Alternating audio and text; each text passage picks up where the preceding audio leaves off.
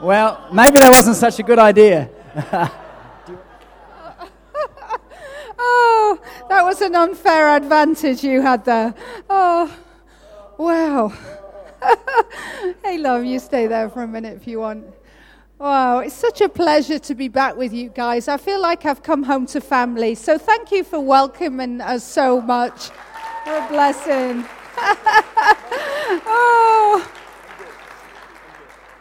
Wow, I'm just overwhelmed by God's wonderful presence in this place this morning. And, you know, it was like I just came straight into his presence and his glory. And I just want to. I just want to say thank you for that. Thank you for just giving me a place where I could just step right into the presence, hey? And um, as I say, we're just excited about what God has for us this week, but for this church as well, for this year. And it's not insignificant that we're here at the beginning of the new year. And, and God's been challenging us really about stepping further in and going in deeper and going up higher.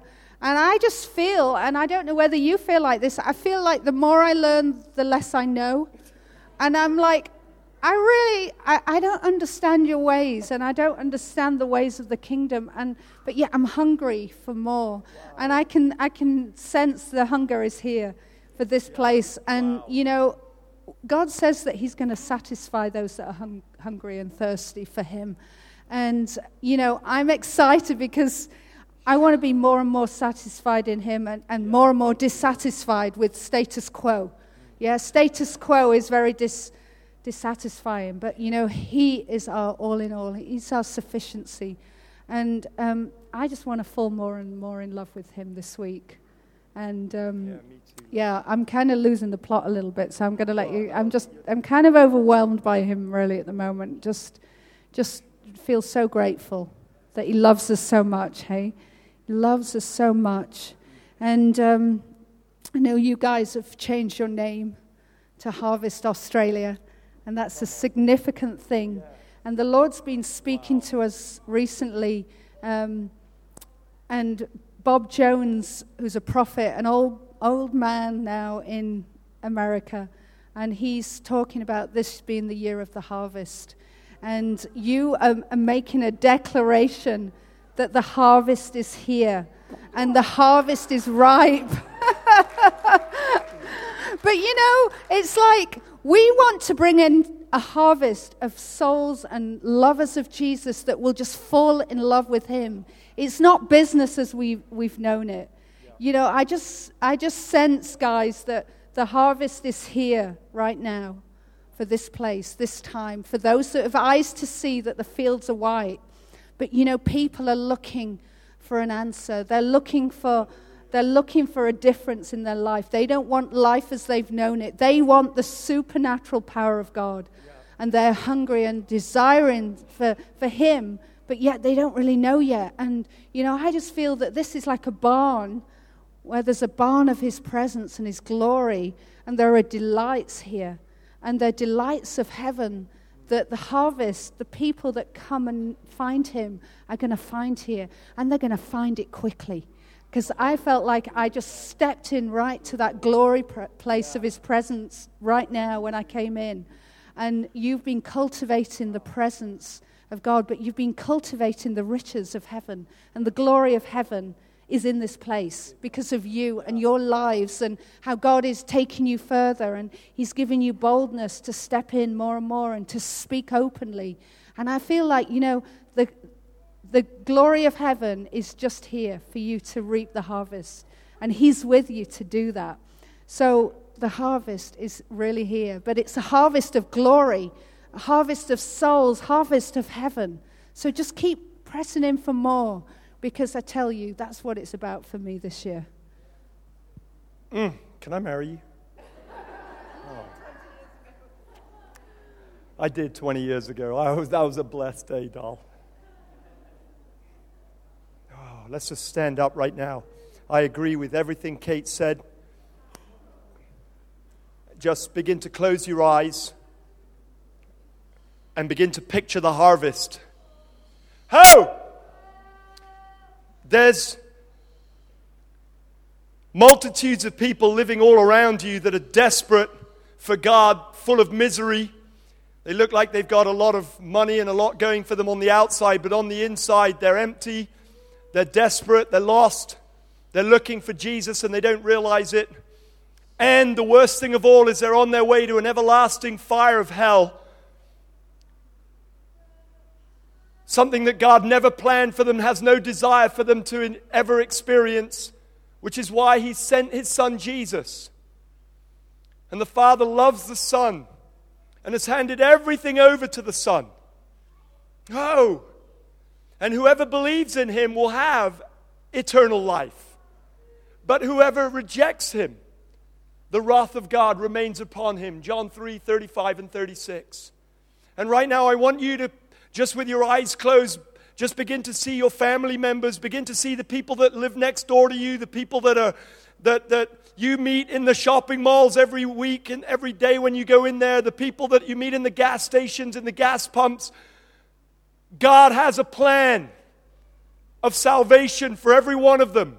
His name is Jesus. And his glorious son is coming to Adelaide in the most magnificent way. And he's drawing unto himself a phenomenal bride out of the fields that are white for harvest. He's handpicked you to be laborers in that field together with the angels. Now, just begin to picture your family members right now. With your eyes closed, just begin to picture them. No longer will you be frightened to speak with them. No longer will you not know what to say to them. No longer will you be, you know, feeling as though you're disempowered when you're, whenever you're with them, as though some weird thing comes upon you where you're full of boldness on the way up to the house, and then as soon as you're in there, all that boldness drains out of your boots, and you're just like, you don't know what to say to them anymore. God is going to give you words of knowledge, words of wisdom, words of insight particular things that will just unlock their hearts because God loves them passionately. Those people that have been your enemies, those people that have treated you badly, that have done unkind things to you, those people that have robbed you and cheated from you, the Lord loves them and He's got an amazing plan for their lives. They're part of His harvest. Whoa!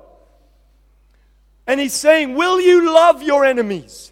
Will you love those who malign you and speak ill of you and say wrong things about you because you know that your Father in heaven already has the only testimony over your life that really counts?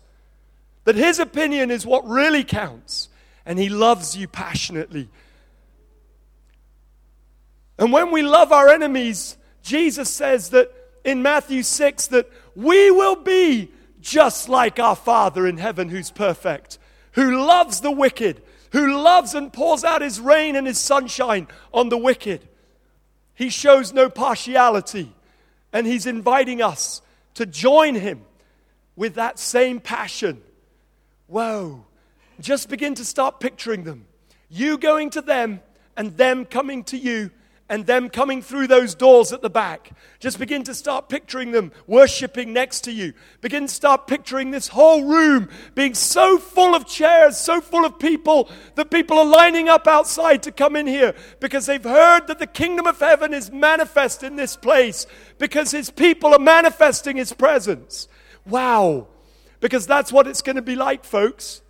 You're just on the brink of something extraordinary in which the harvest is coming in. And there's going to be no room for people here. Literally, people are going to be desperately pushing their way through the crowds just to walk through the doors in this place. And it all starts in your hearts. It all starts with you because every one of them will be invited by you and by somebody who you've touched and who you've met, who's been transformed, who goes and tells their friends, friends, friends, friends, friends. Whoa, just begin to picture it right now and begin to ask, Lord of the harvest, I ask you that you would send workers into the harvest fields of Morphett Vale, of Adelaide, of all this South Australia. God, I ask you that the harvest would come into this church from all over South Australia. That it will be ordinary for people to drive two hours just to be here, just to meet with the presence of God among His people. Ho! Call on heaven right now. Make it a reality. These things are God's heart for this church, for you. I was reading just this morning. Jesus said to, to the disciples of John the Baptist when John sent them from prison, Go and inquire of Jesus, are you really the one? And he said, The sick are healed, the lame are healed, the lepers are cleansed, the dead are raised, the blind eyes see, the deaf ears open, and the gospel is preached to the poor. Blessed is he who does not fall away on account of me. Whoa! And I realized, you know, we we want God to open the eyes of the blind. We want Him to open the deaf ears. We want Him to open the lame, but we're not willing to step out and risk being maligned by people, have our reputations tarnished, and have people think we're weird or something. And so we hold back when in reality we could have the most phenomenal life full of signs, wonders, and miracles left, right, and center. Because that's God's passion for us. I got some good news for you this morning. The kingdom of heaven is within your reach today. Just reach up your hands right now and place them into that invisible realm. You've already plunged them into the invisible kingdom. It's too late. It's happened now. Sorry. Ho! Woo! Anything's possible when we connect up into the heavenlies. Anything is possible. Father, manifest your kingdom in this room right now. Father, do your work among us right now. Holy Spirit, we welcome your presence. Bring glory to Jesus Christ, honor to Jesus this morning. We welcome the angels of heaven this morning, the heavenly hosts who do his bidding. We welcome you. Healing angels, provision angels, he, angels of, that lead us to repentance, angels that minister to our needs. We welcome you. Above all, we welcome you, King of glory. The Lord's healing somebody in this room from a condition where they keep getting cramps at night. Sometimes in the day, they'll suddenly, you'll suddenly get all cramped up and the most agonizing pain in your legs, sometimes in your arms. And the Lord's healing you right now. Boom! I release it in Jesus' name. Whoa, somebody, I saw the Lord, the Lord showed me somebody with their, you can put your hands down if you want, just stay in that mode though of expectation. The Lord showed me somebody's right arm in a sling. And they've been a, and you've it's happened in the past, but now you're left with tremendous pain in your shoulder from the injury. And the Lord wants to heal you right now. Somebody, I believe it, that was in the right, the right shoulder. Somebody has been, uh, has had tremendous pain in their right wrist. And the Lord's healing you right now. Liquid golden honey is falling out of that invisible realm onto your body right now. In Jesus' name, be healed. Somebody's lower back, their, their vertebrae, there's some problem with, with discs and vertebrae uh, issues. The Lord's healing you right now. Liquid golden honey is going into your back. Just test it out. You'll see that it's totally healed. The pain's gone. Somebody with flat feet or feet pain. I just felt pain in the feet actually. And flat feet, uh, arches, plantar fasciitis, whatever it's called. The Lord's healing you right now. I release that healing virtue into your feet in Jesus' name. What was that, darling? Arches, yeah. The Lord's putting arches into flat feet right now. Just check it. Where there was pain, just jump on those feet. You're going to see Jesus has healed them. All right, if that was you and I just called that out, I want you just to raise your hand right now. Just raise your hand if that was you. If any of that meant something to you, great. All right, good.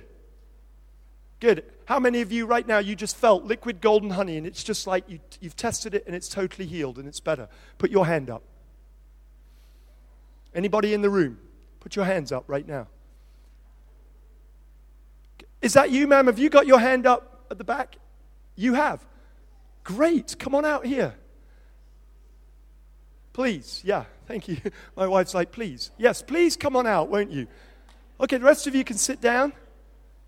What happened to you? Um, I have like cramps in my knees sometimes and in my arms as well. Like you said, how there was cramps at night and through the day. That's what I get. Really? Yeah, and then I felt that like liquid gold just like run through it and just like poof, like just poof it all out. It's like Oh, may it never come back to you again in Jesus' name. Thank you. What's your name, sweetheart? Rachel. Rachel. Oh, you're so beautiful, Rachel. You really are. That's amazing. Isn't that good? How many of you, of you are just excited for Rachel?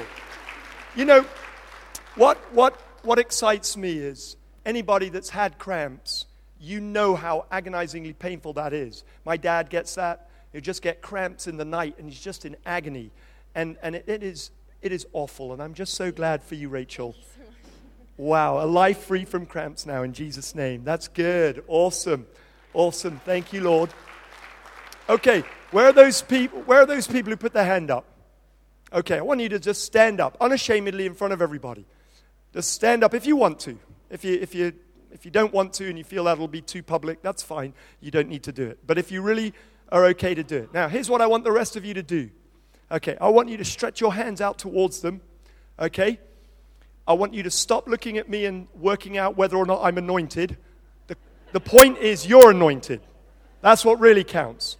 And I want you to stretch out your hand towards each of these individuals because every one of them is suffering with what they have. And we don't want them to suffer anymore, do we, folks? We want them to be pain free, and so does Jesus. And so, oh, we release the anointing into them right now. Say this with me, everybody Kingdom of God, come now. Okay, now let's just say it again, shall we? But this time I want you to mean it. Okay? I want you to absolutely mean it.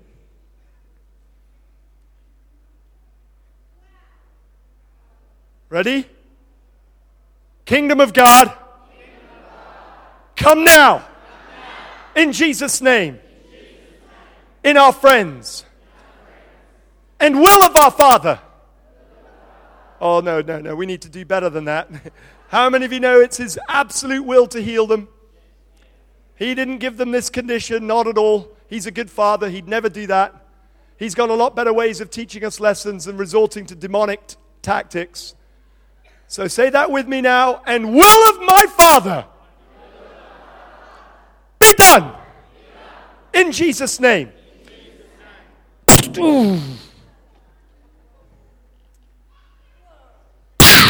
Fill them up, Daddy.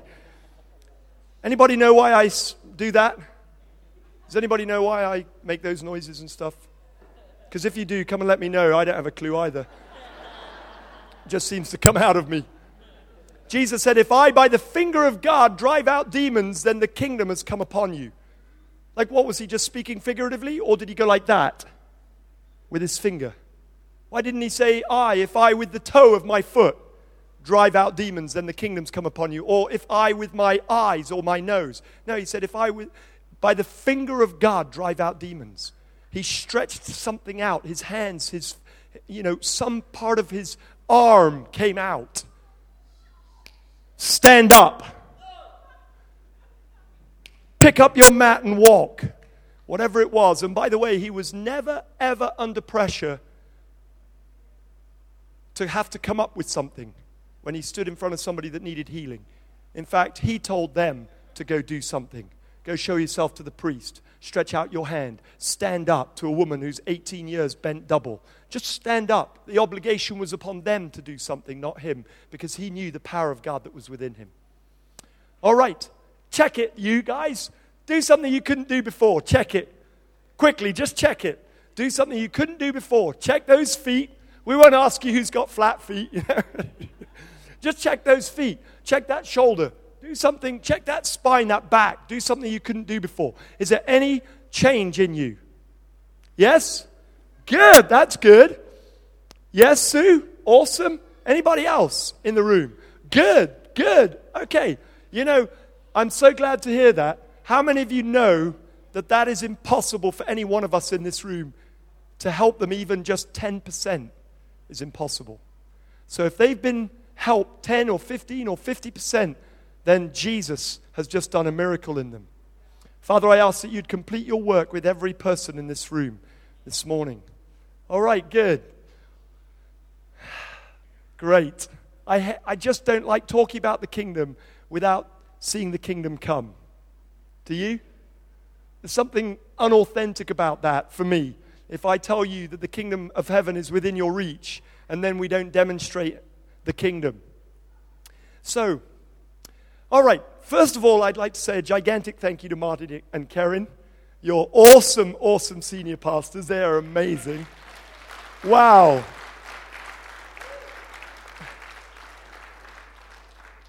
I love it. They're just taking this church on to the next level, and I think it's very, very wonderful this morning that Pastors Barry and Janet Manuel are here too. And I think that's just amazing, and we just honor you guys as well. And in fact, uh, it was, uh, I just told him this morning, I said, you know what? It's so amazing for me as a, as a middle aged man. I used to say a young man, now I can't say that anymore because um, I'm 44 years old, but um, thank you, a young man, thank you. Um, yes, a young man, I like that.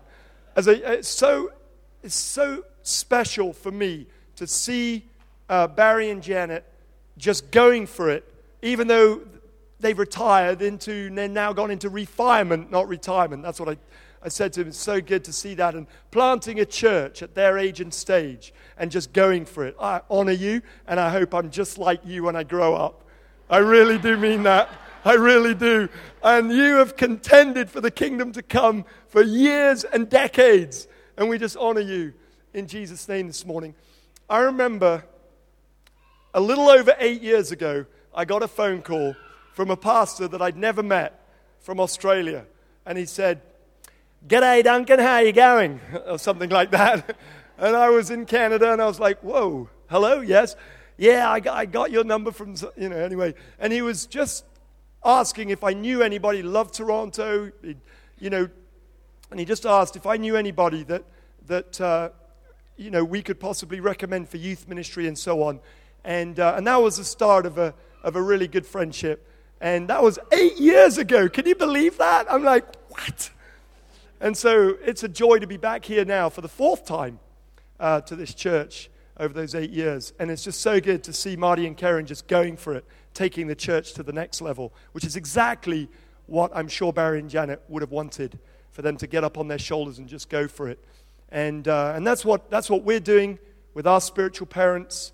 And uh, it's just a joy that God is the God of multi, multiple generations. And He promises a, His love to a thousand generations of those who love Him. Isn't that good? It's awesome, isn't it? All right. Okay, turn with me, please. My parents said to me, You know, Duncan, you can really preach as long as you get on with it.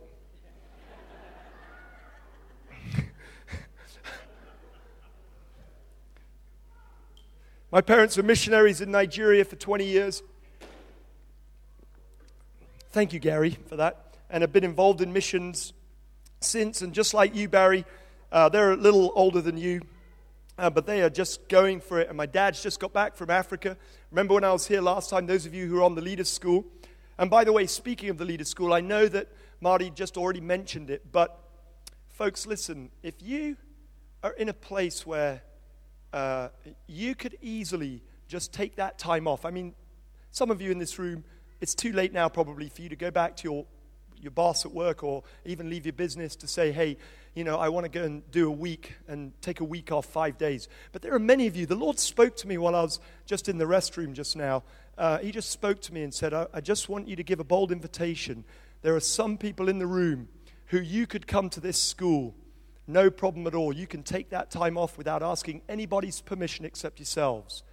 Do not hesitate to come on the school. Do not miss the day of visitation. Don't miss the day of God's opportunity for you in your life. And I really felt the Lord saying that there's a number of people in this room that as you, uh, if you are willing to sign up and do the school, you're going to see that God is going to literally thrust you into the most fruitful years of your entire life, which is pretty staggering. The, I just felt him say the most fruitful years of your entire life because of what uh, God will do in your heart. And He'll take off uh, all kinds of, uh, He'll just take off all kinds of things that have prevented you from seeing the most amazing years that God has reserved for you right ahead of you, the best days yet to come. Anyway, let me just get on with preaching now. Turn with me to the book of Luke. I was waiting on the Lord for today, and He spoke to me so clearly from the book of Luke. So turn to me, turn with me to Luke 5 and verse 33. We're going to start in verse 33.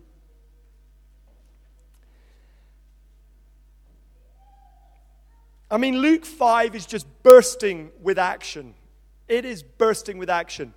And it is a perfect chapter for a church family such as we are right here. And Kate and I really do feel like family here. And I, we absolutely love the local church.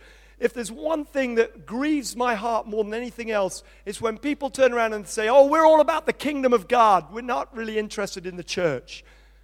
Hello. The church is not the kingdom. We know that. But I tell you what, the church, I believe, is God's primary vessel, his, his hope that it will be his best, the best way of manifesting the kingdom. And he loves the church. He loves his church. He absolutely loves his body. And I do too. And this is an amazing chapter. You know, starts off with the calling of the first disciples, then you know, the man who runs up to Jesus, throws himself at Jesus' feet as he came down from the mountain. Lord, if you're willing, you can make me clean. And if that was not a perfect moment for Jesus to be able to say, Father, is it your will? Is it your sovereign will to heal? Sorry, son, I'm ever so sorry. It just happens that today it's not his sovereign will. And if Jesus wanted to show us that God sometimes wants to heal and sometimes he doesn't want to heal, that was probably the most perfect moment for him to do that. But what does he do? He just says to the man, he stretches out his hand and he says, I am willing, be clean. And he's instantly healed. I love it. And then the whole story of, of the man being lowered down, you know, in through the roof by his friends. And Jesus, looking up at his friends, sees their faith and says to the man, Your sins are forgiven. Do you know that your faith in Jesus is all it takes for your best friend's sins to be forgiven? How cool is that? You know, all those people at work that frustrate you, Jesus is actually looking for you. Do you have faith that He is able to revolutionize them just as He's res- revolutionized you? It's so, so easy for us to forget that we were just like the folks that we get frustrated with, and sometimes we are still just like them, if you're anything like me. Oh. So if you don't mind, I'm just going to preach like this for a moment.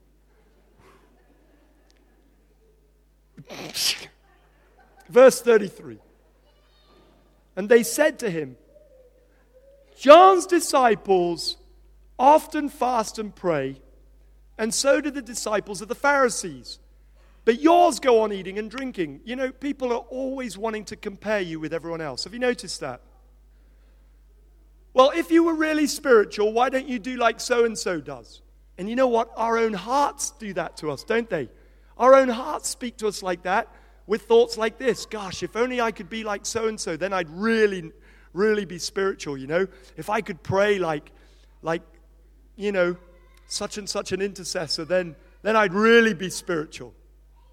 And Jesus says, can you make the guests of the bridegroom fast while he's with them?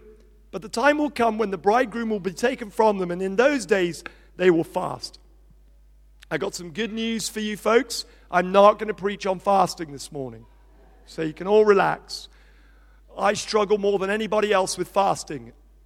And in the grace of God, I've resigned and resolved in my heart that I do actually fast about three times a day. And for the longest I've ever fasted is three days. Sorry if that disappoints you and you wished I'd been one of those that had fasted for 40 days, and I hope you don't write me off. But I've only ever fasted for three days. I, I just get so hungry, that's the problem. and my Kate and I's eldest daughter, uh, she's Jess, Jessie, she's only 17 years old, and you know, for her year off between school and university because she was a year too young, a year younger than her friends when she graduated grade 12, we said to her, Why don't you make the use of that year and go and do something uh, somewhere with Jesus in the world and just have some fun? And uh, she decided, she went away and she prayed about it. And uh, she told us, No, I'm going straight to university. I don't want to waste my time. And she, and we just said, Well, go away and pray about it. She went away and prayed about it. And the Lord spoke to her. And she came back and she said, Mom and Dad, um, the Lord's spoken to me, and I, I'm going to go down to the harvest school in Mozambique. And we're like, Whoa, whoa, whoa, whoa, whoa. Could you do something in America somewhere? I mean, come on, you have to go down to Mozambique? What's wrong with you? you know? But anyway, she was determined, and sure enough, she went down to Mozambique. As soon as she arrived there, within about three weeks of being there, she, while she was waiting for the school to start in October, she got there in end of July. She went on a fast for 21 days. 21 days as a 17 year old in Africa in like 100 and, over 100 degrees Fahrenheit every day. And I thought, oh my goodness me, that makes me feel even more rotten about my pathetic fasting attempts. Verse 36 Woe. He told them this parable, and now this is where we get into it. No one tears a patch from a new garment and sews it on an old one. If he does, he will have torn the new garment, and the patch from the new will not match the old. And nobody ever pours new wine into old wine skins. Now, he's not talking about age here, folks. Make no mistake. This has nothing to do with age, this is to do with a mentality. And no one, everybody say no one, pours wine new wine into old wineskins. If he does, the new wine will burst the skins, and the wine will run out, and the wineskins will be ruined. Verse 38 No, new wine must be poured into new wineskins, and no one, after drinking old wine, wants the new. For he says, The old is better.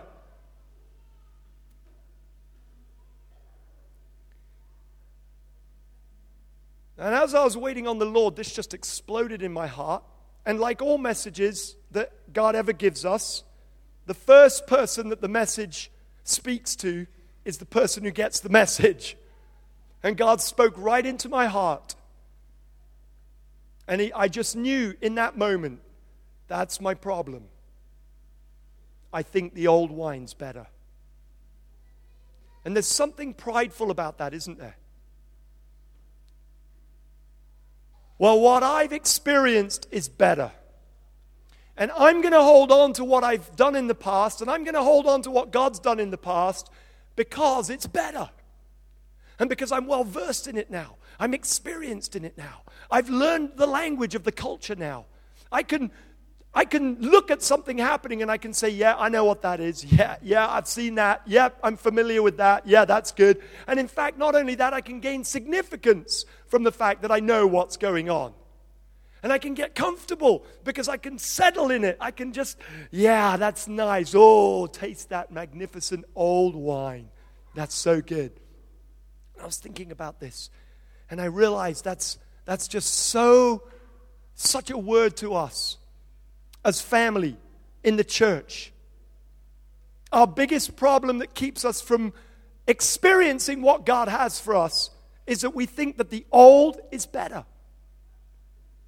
Now, folks, it's not it's not escaped my notice that the obvious conclusion to my message is that the old being Barry and Janet and Morphett Vale Baptist Church and everything that this has stood for is what I'm talking about this morning. I'm not talking about that. Okay, because actually that's not the old. They're not old, they're young still. We're not talking about something that has happened in the past here that's been built or whatever. We're talking about a mentality. That's what Jesus is getting at. He's getting at a mentality that's in each of us that we say, no, no, no, I'm going to hold on to my comfort zone that what I experienced in yesteryears is what is that's what God is doing today. And you know, like I said, the first person that God spoke to was this message, was me. With this message was me. Because here's our problem in our movement, which is the Toronto movement. Our problem is, is that we have a tendency to say to folks, that we haven't moved on. Because what is there to move on to? that's better than the Father's love. And that, you know, there's, there's an element of, of really good truth in that because people come to us all over the world saying, Are you guys still in that whole Toronto thing, rolling around on the floor and laughing and crying and shaking and baking and manifesting and whatever else? Are you guys still doing all of that or have you moved on yet? And you know, our, our answer has been like Melinda Fish, one of the you know, major players in the revival from Texas. She would always say, Moved on to what, honey? What's better? What can be better than daddy's love? And you know, she's right. We don't ever want to move on from daddy's love. And we've really grasped hold of what, what Melinda has said. I personally have really taken hold of that and took that to heart. And for years, I've been, I've been living in the good of that, thinking, that's right, I don't want to move on from daddy's love. I want to stay right in the Father's love. But then, as I was reading that, the Lord showed me here's the thing. In the Father's love, God always wants us to move on because He's a person. He's a person to be experienced. He's not an experience to boast about. He's an ex- he is a person to be experienced. And what I know of my God and your God today, what I know of the God of Abraham, Isaac, and Jacob, is so inadequate compared to who he really is. I love Job 36 26. It says, Behold, God is great, and we don't know him. the numbers of his years are unsearchable, which really means you don't know what birthday he's having next. He's, he's not who we think he is, folks. He's way better. He's way kinder. He's way stronger. He's way more powerful. And he's, the good news is this He's got phenomenal experiences for us all to experience. He's like, Dunk, don't, don't just relax on yesterday's experiences. I'm giving you an invitation for more. And I know that every one of my spiritual parents and colleagues and everyone in Toronto, and I come from the house of, of Toronto, I know that every one of them would agree with me. We want to say yes to God's invitation for more. That's what the whole move's really all been all about. And I want to say to you folks this morning are you prepared to move on and in to the greater things that God has for you? It doesn't mean moving out of this church, that means sticking with the family, but together, rather than looking at everyone around you and wishing that they would move on, realize wait a minute, I have an invitation myself to move on. So let's let it start with me rather than everybody around me. Because I tell you what, I know that I'm the world's expert on what everybody else needs to get fixed. I'm just, I'm just come naturally, it comes naturally. I know what their problem is. when really I need to be, whoa, okay, God, thank you. Yeah, I need more of you. Okay, so I was thinking about this. Okay. Nobody puts new wine into old wineskins. Okay, Lord, what are you saying? Am I finished then because I'm an old wineskin that, you know, I've, I've sort of been in revival, am in revival, but it's yesterday's wine in that sense, you know, poured out since 94 and even before that? And I realized as I was meditating on this, God showed me something. It's not about me being one wineskin and that's it now. It's a mentality, it's an attitude of the heart. And as I begin to wait on the Lord, the Lord showed me something. And I just want to just share it with you this morning. The wine skins, we don't think about them very much, okay, because we don't have wine in skins. What do we have wine in? Bottles and cardboard boxes if it's cheap. But we have wine in bottles. But let me tell you something, folks. Back in the day that Jesus said that, they had wine in animal skins. And I realized, bing, the light bulb went on. In order to have a new wineskin, you've got to be prepared to sacrifice one of your lambs.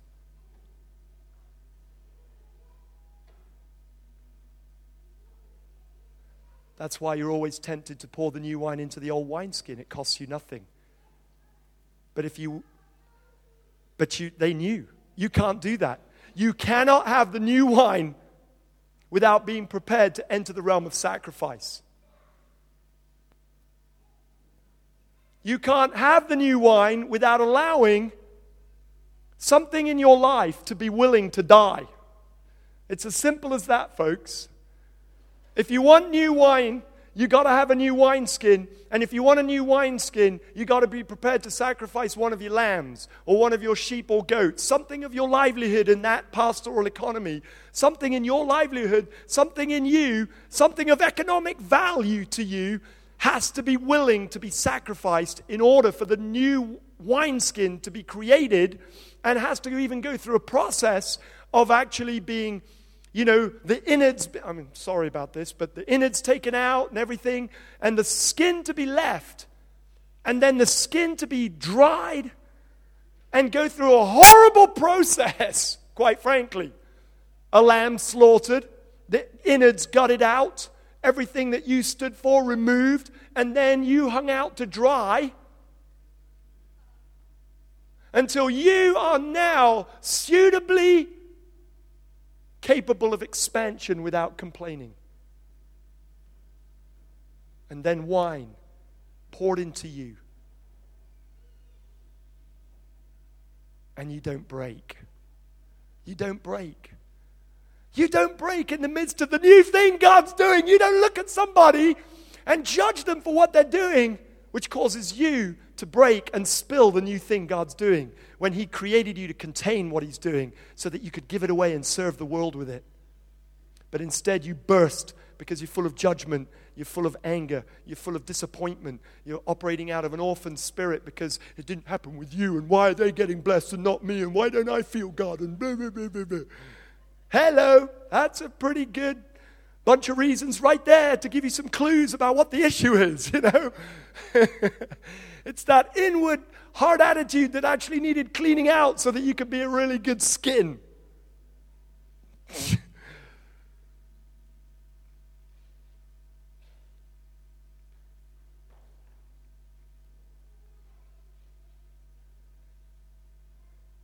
Both of us were wrong.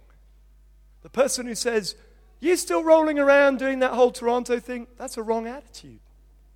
Because the reality is, that doesn't that doesn't tell anyone that you've moved beyond Toronto.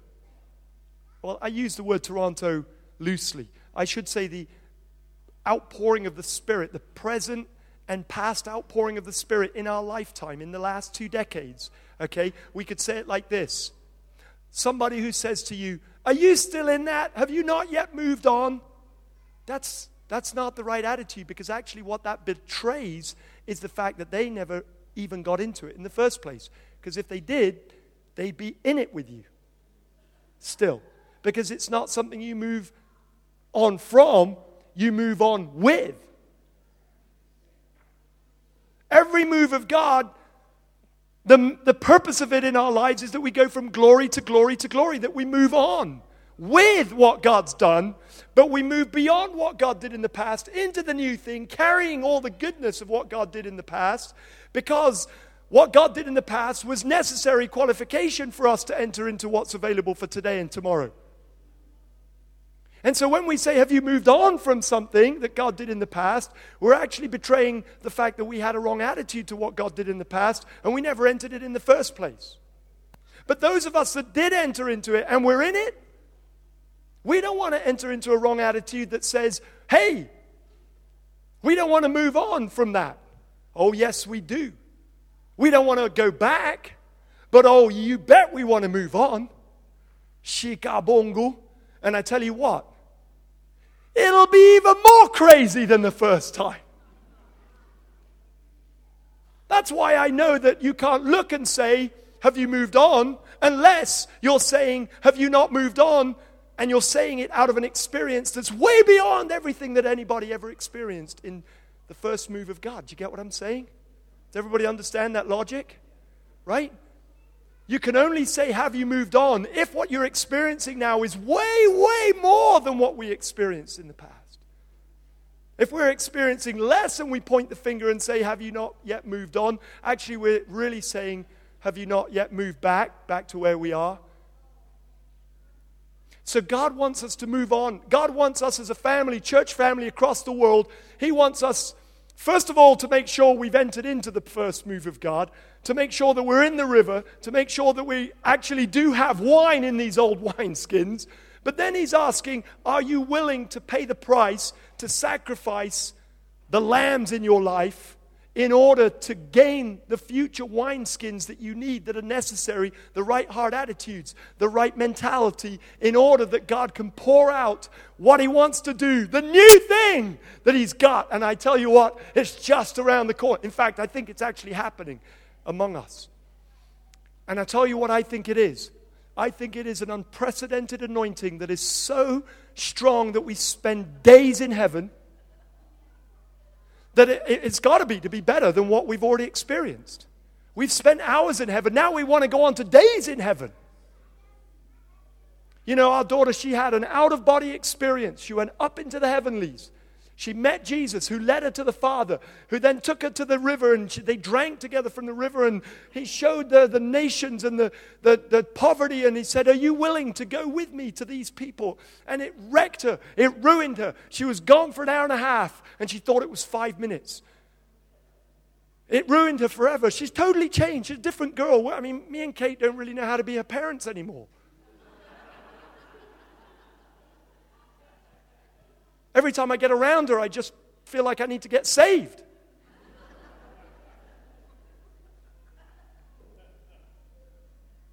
And so we're going to be going up into the heavens for days, for hours and for days. We're going to be having meetings where the glory cloud comes in, where we were talking about it just this morning, where what happened to a friend of mine that is, is, a, is this, this leader of the mess, largest messianic synagogue in the world in Ukraine they were dancing and worshiping before the Lord with such intensity for weeks and weeks and weeks. And suddenly, in the middle of one of their meetings, the week before we got there, I wish it had happened in my meeting. I was a week late. The glory of God came upon them so strongly that a dense fog entered the room, such that they couldn't see each other, barely see each other and everybody hit the deck and were gone for hours. The, the communist caretaker who hated them with a passion and tried to do everything to be against them walked in that night at 11 p.m. to yell at them as, you know, for being so late. And he walked in,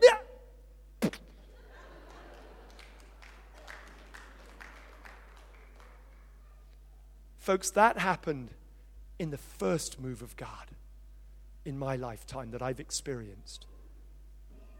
The next move is beyond even that. But that would be good to start, wouldn't it? So before we get all haughty and think that we've moved on, let's get that first. And before those of us who think we don't need to move on, because what's better than what we've got, we need to ask God to take us into the more. And we have to be willing to sacrifice in order to gain the new wineskins. Okay, because the next thing, this next move, is going to be so unprecedented that the biggest thing of all that's going to happen is the multitudes of the lost are going to get saved. And the way they're going to get saved is by ordinary people, every one of us, doing extraordinary miracles in our daily life. You know, I'm all about you being a person of influence as a doctor, as a lawyer, as a politician, as a housewife, as a, as a garbage removal person, as whatever it is that your life is a teacher or principal or whatever you do, police officer, fireman, whatever, you take that arena and you own it. But don't do it by just being the best fireman you can be. Do that, but manifest the kingdom. Manifest the kingdom at work. Ask if somebody's got flu, if you can pray for them. Be bold. When I was a police officer, eons ago, my wife just said, my first career, I was a police officer for three years in, in Worksop, Nottinghamshire. And they all thought, all right, help me, Doc, you all right then? And I would say things like, You're under arrest. And they say, You what? And swear at me, say all manner of obscenities at me. When I was a police officer, I would pray and say, God, I ask you to make me the best police officer that I can be. Fair and just and not backing down when necessary. Brave hearted, intuitive, and most of all, would you give me words of knowledge about where people are doing crime? so that I can be a true success as a police officer to keep the streets safe for my family and for society.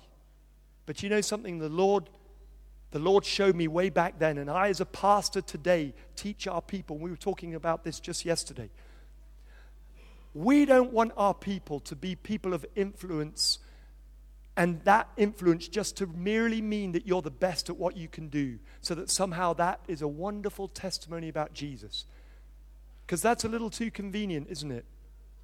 That we wouldn't have to actually shed our skin and show, I love Jesus like crazy. And so I, the Holy Spirit taught me way back then to go beyond.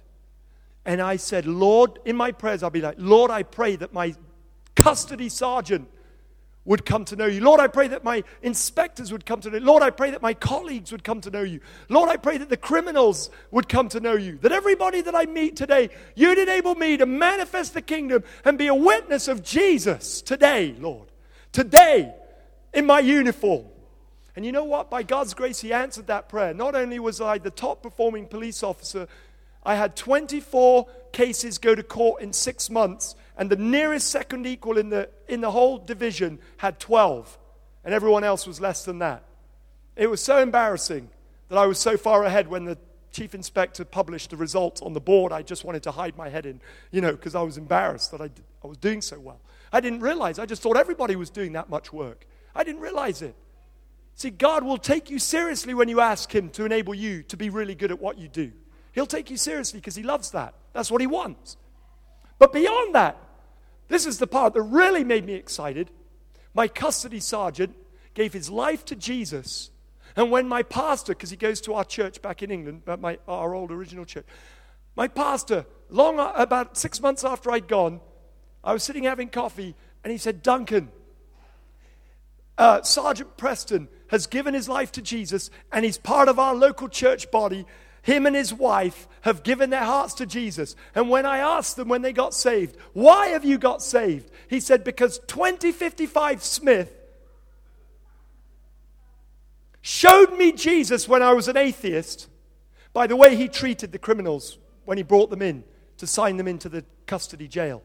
Because he treated them with honor and dignity, even though they were criminals. And I, he manifested Jesus to me. And I knew from that moment I could no longer deny that there was no God. I saw him in that young officer. I prayed for the criminals. My detective inspector gave his life to Jesus because he was behind a newspaper in the middle of the cafeteria when and me and my my colleague, my partner and him were the only ones in the cafeteria and I remember the day because I was terrified of him.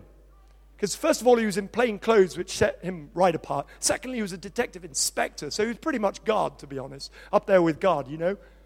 And there I am in uniform with my buddy, and I'm telling my uh, partner, listen, you cannot tell me that you're an atheist any longer because it's not right that you, above all people, who know the importance of evidence, that you would never dismiss a case without first considering the evidence, and yet you're dismissing the case for God without ever considering the evidence.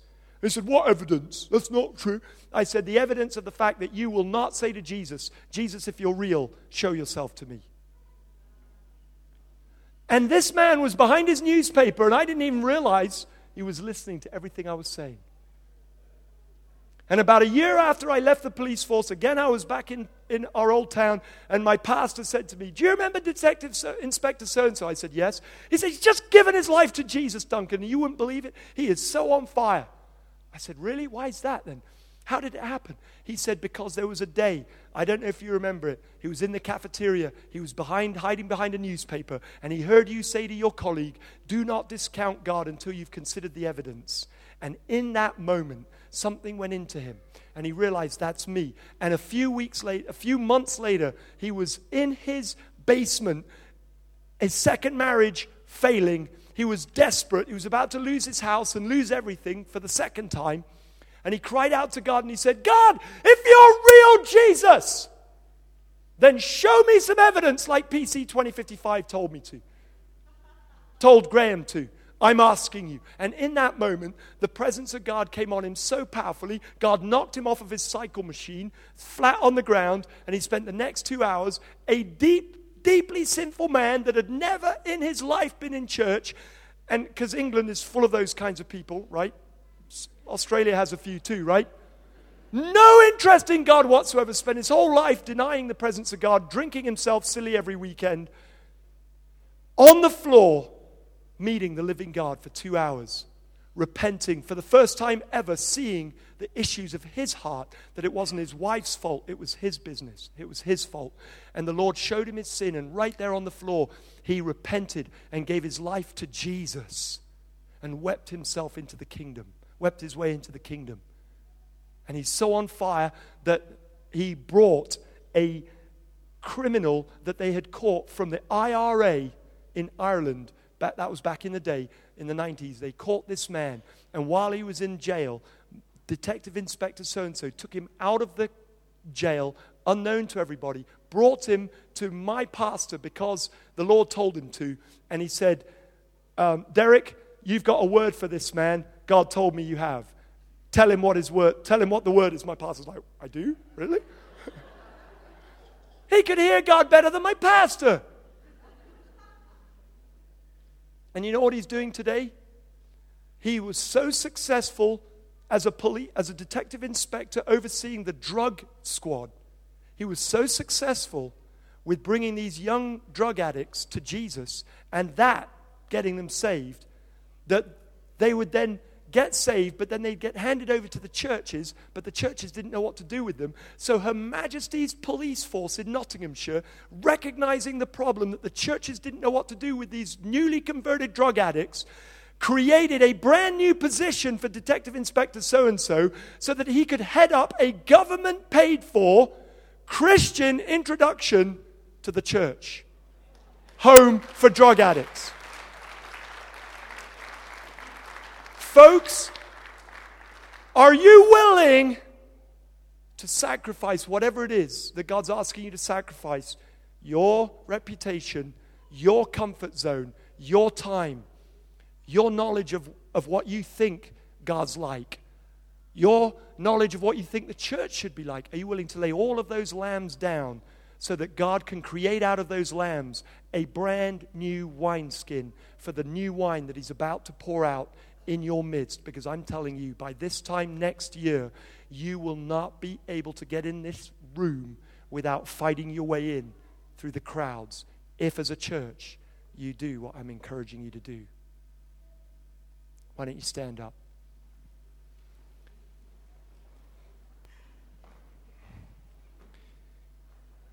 Folks, if this word, could I have um, Edelvis, Edelhart, Edel Adelaide. How can I, Adelaide? I mean, how, there, er, Adelaide. Adelaide, is that it? Adelaide, Adelaide.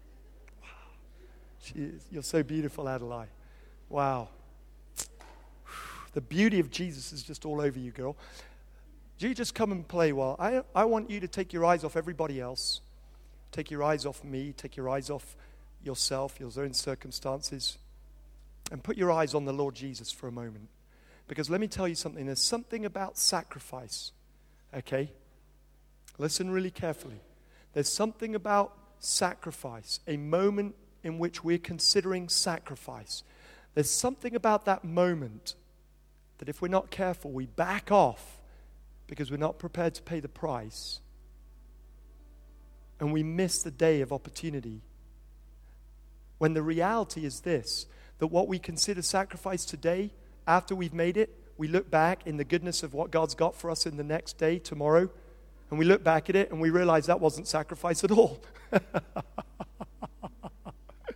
doesn't even come close to the amazing thing God has done in our lives.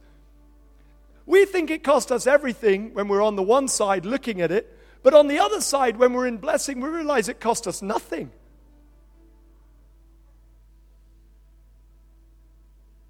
So I want you right now,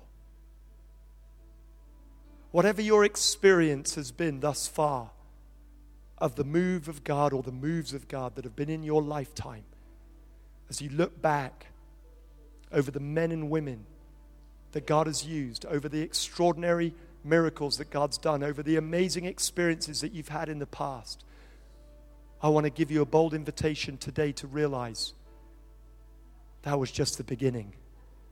God has so much more for all of us. And the best is saved till now.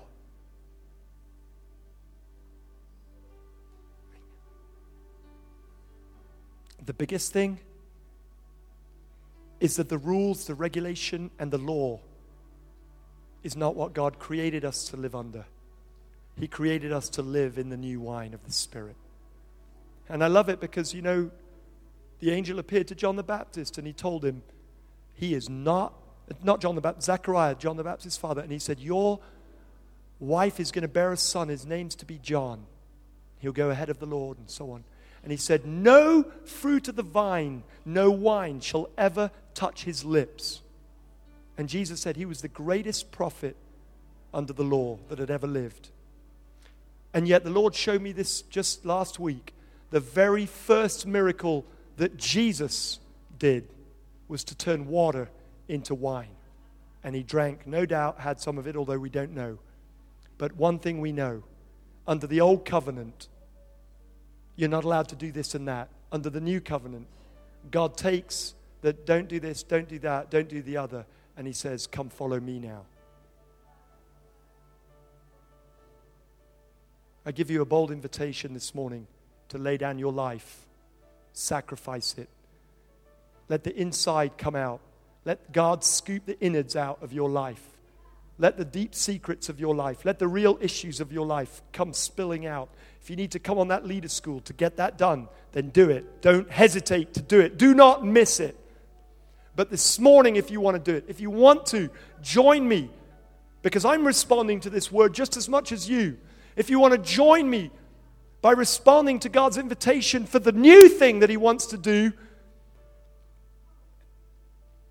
And the first thing to sacrifice the comfortable and the familiar and the tried and tested ways. And I just want you just to step out of your seat right now, come up out here to the front, because God wants to meet with you in a dramatic way this morning.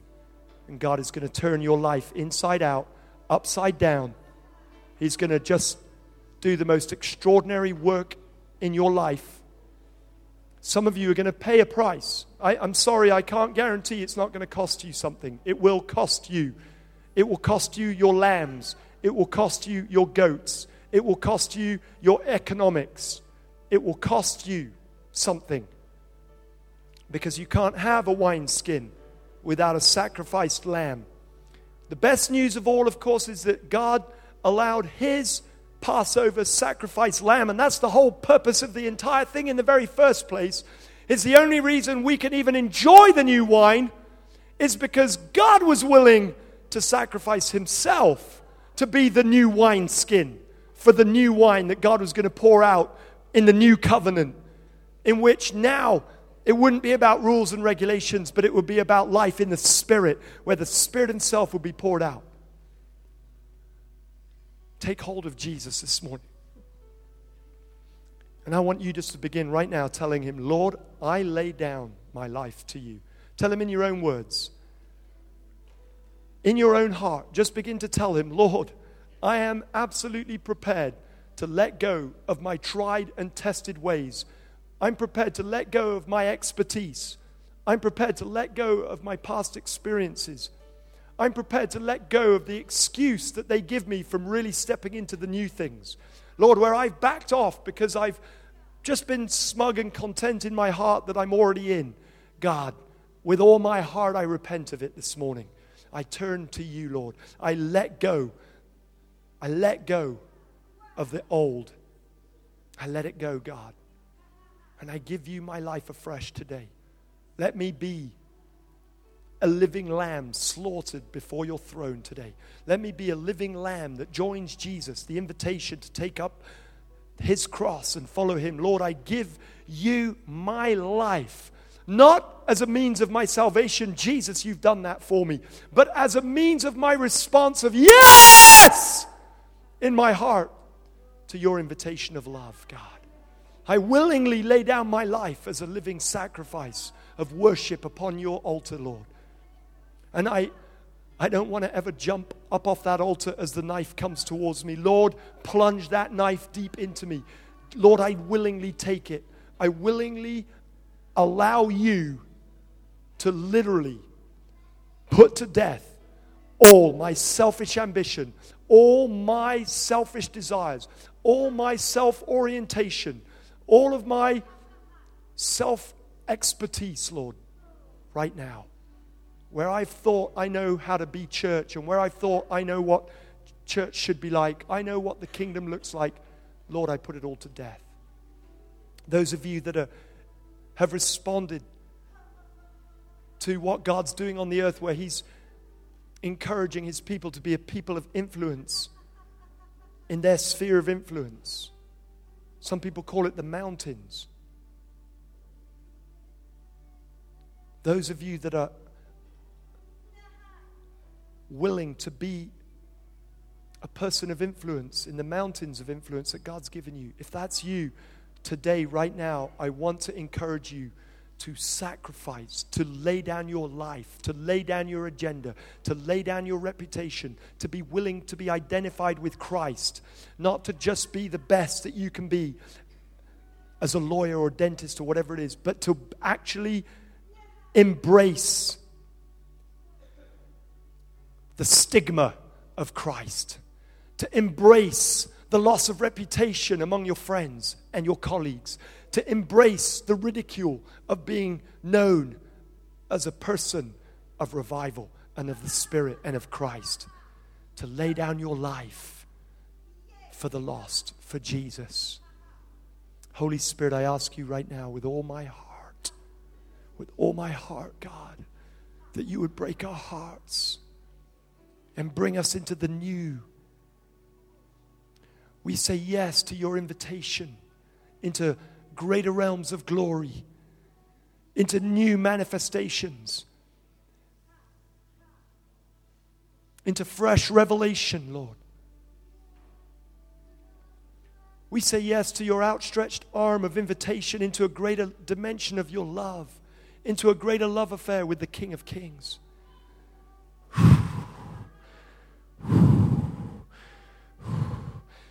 Holy Spirit, we let go of what we've experienced in the past. And Lord, the safety that that gives us, we let it go, Lord. We're willing to be daring, to be bold, to step into the unknown, Lord. Oh, Lord, lift our eyes. Lift our eyes off of ourselves and off of each other and lift our eyes onto you and onto the harvest fields that are white around us. Lord, that we would see that the lost are truly lost that they're really lost, God. That our family members, God, they're just literally going to perish without you, Jesus, unless they're willing to lay down their lives. Lord, would you break our hearts with that? Break our hearts for our colleagues, Lord.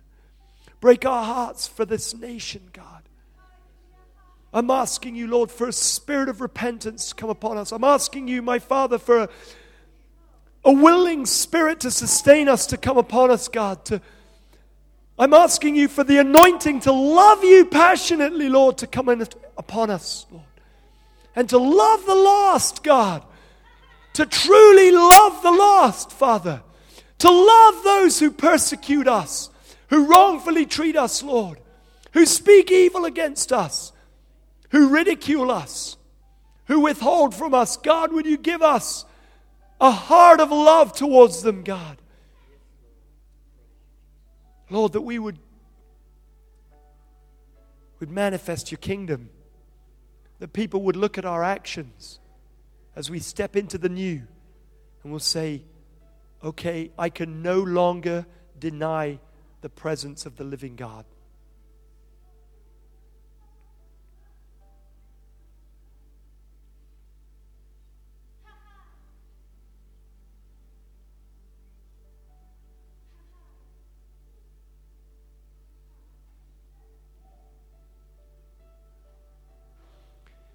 You have the Holy Spirit without measure on the inside of you.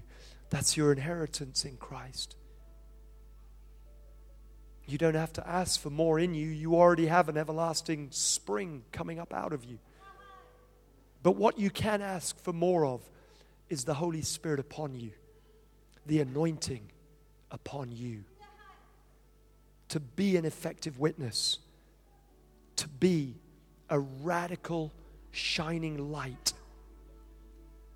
to be somebody that God uses in the most remarkable signs, wonders, and miracles in this new move of God that's going to spill out all over the streets and in the homes and all over the cafes and in the shopping malls and the cinemas and everything else. And in these last moments, ask God as you lay down your lives so that you can become a new wineskin. Ask Him right now for a greater measure of anointing upon you to come right now upon you. Ask Him for it. If you're a lawyer, ask Him for the anointing to do miracles in the law courts and in the office. If you're a dentist, ask God for the anointing to do miracles, to have brave hearts to do miracles with your patients. If you're, whatever your sphere of influence is, ask God right now for more anointing, that God would anoint you to manifest His kingdom wherever you are.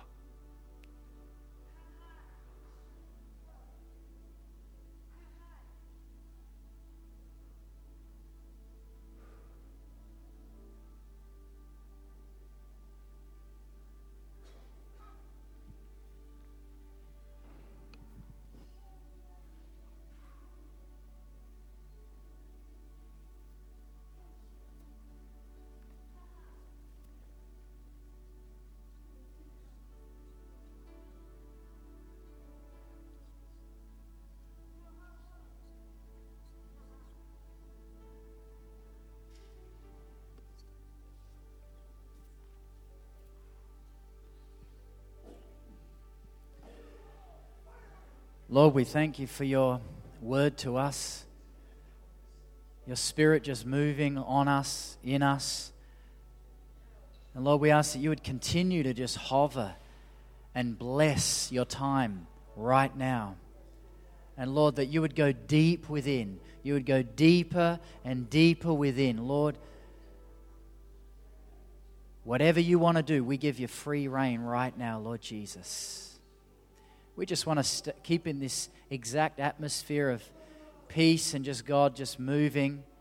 And um, if, if you need to go, or then please do so. We bless you. Just stay in even this atmosphere this week. And again, if you want to sign up for the Leader School, please do at the bookshop afterwards. We'd love to have you. It's going to be an amazing, amazing week. And uh, come next Friday night, bring bring some friends, bring some people, ring them, tell them to come. It's going to be an amazing night next Friday night uh, in God's presence. And so, Lord, we just bless you. We thank you for moving on us this morning. And we ask that this week you would impress upon us a deeper sense of what you've spoken to us this morning. Go deep, Lord. We give you permission to go deep in Jesus' mighty name. Amen.